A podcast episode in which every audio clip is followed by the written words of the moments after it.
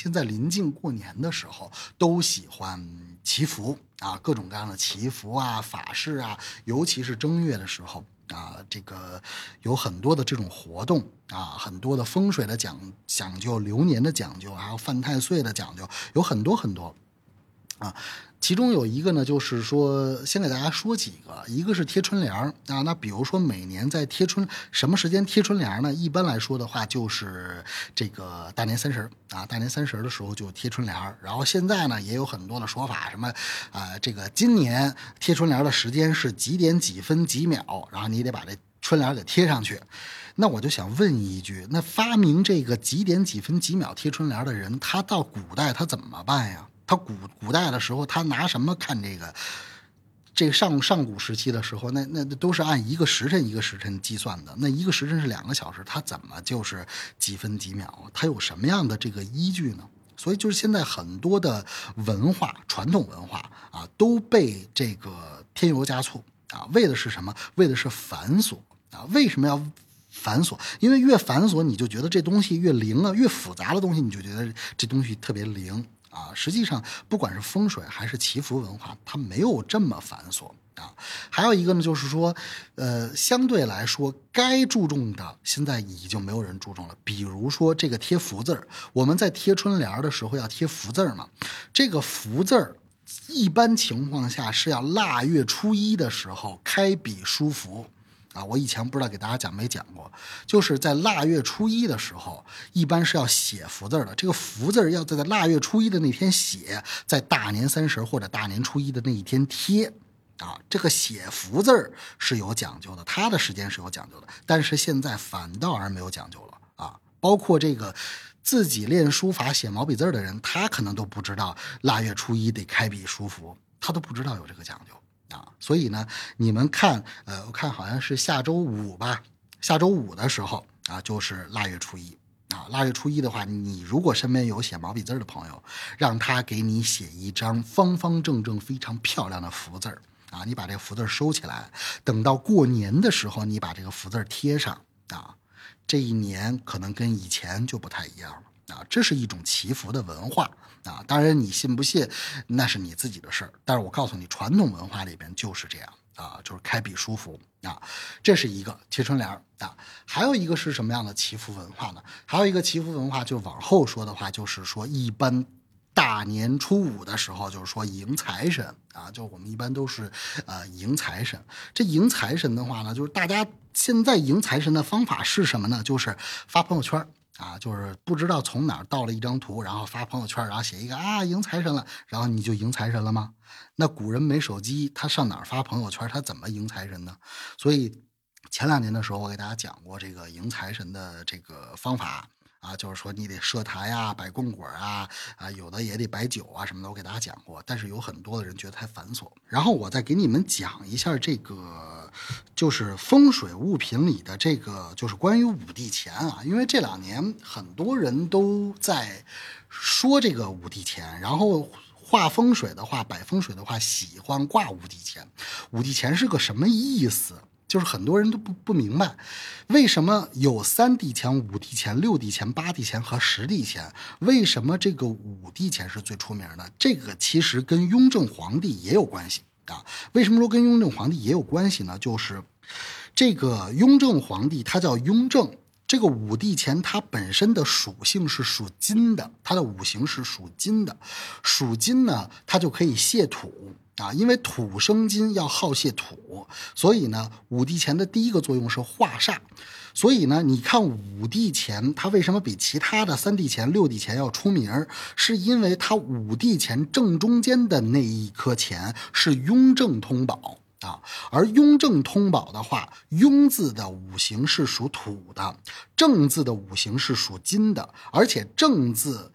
就是“雍正”两个字的这个“正”字，它又在整个五帝钱的正中心啊，因此呢，这个顺治通宝、康熙通宝、雍正通宝、乾隆通宝和嘉庆通宝它这么顺下来，这个五代从顺治一直到嘉庆是清朝的五代盛世啊，就是往细了说是康乾盛世嘛啊，你也可以说是从顺治时候就开始顺下来的啊，这个这五代是最昌盛的啊，因此呢，它的第一个功效就是说化煞的作用啊，那么第二个功效是什么呢？就是招财的作用，它它就是说它本身是有招财的作用啊，因为金啊代表的就是权贵、权力、财富。啊，这个意思啊，这个是初五，呃，迎财神的啊，迎财神的。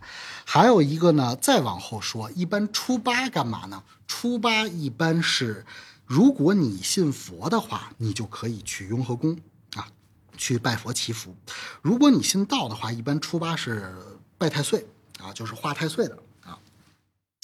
化太岁的话，一般是初八，但是初八的话，如果你要现在以前你去白云观化太岁的话呢，是。你只要出发你去就行，现在他好像是得提前预约啊，他得预约。所以呢，你如果要是想参加一个化太岁的这个法事的话呢，你就去。白云观啊，你就去白云观提前报个名，然后初八你就去。然后如果你要是信佛的话呢，这个初八你就去寺院，一般去呃什么寺院都行，然后去祈福一下啊。这是初八。还有一个比较好的这个拜佛祈福的日子呢，是初十啊，就是正月初十，一般也是好日子啊。然后再往后的话呢，就是正月十五。啊，说十五那天如果要吃素的话，对于一天来一对于一年来说的这个缘起啊，都是比较好的啊。这就是这个正月十五啊，正月十五的话，就是说尽量你不要吃活物啊，这提前跟大家说的。还有一个是什么呢？还有一个是二月二龙抬头啊。这龙抬头呢，就是说也不知道是什么时候开始讲的，就是说这龙抬头就都都去剪头发去。实际上呢，你要真正看黄历的话呢，就是看藏历，就时轮历来讲的话，真的未必说这个龙抬头那那那一天剪头就好啊。现在这个这个这个这理发师其实到了正月也挺无奈的，都怕死舅舅啊。这这这。也都不知道是从哪儿出来的啊！反正我我小的时候就是有一次，我记得特特清楚，就是我我我妈不让我去剪头发嘛，正月，我当时我就想试试，我剪完头以后，我舅舅到底有没有事儿？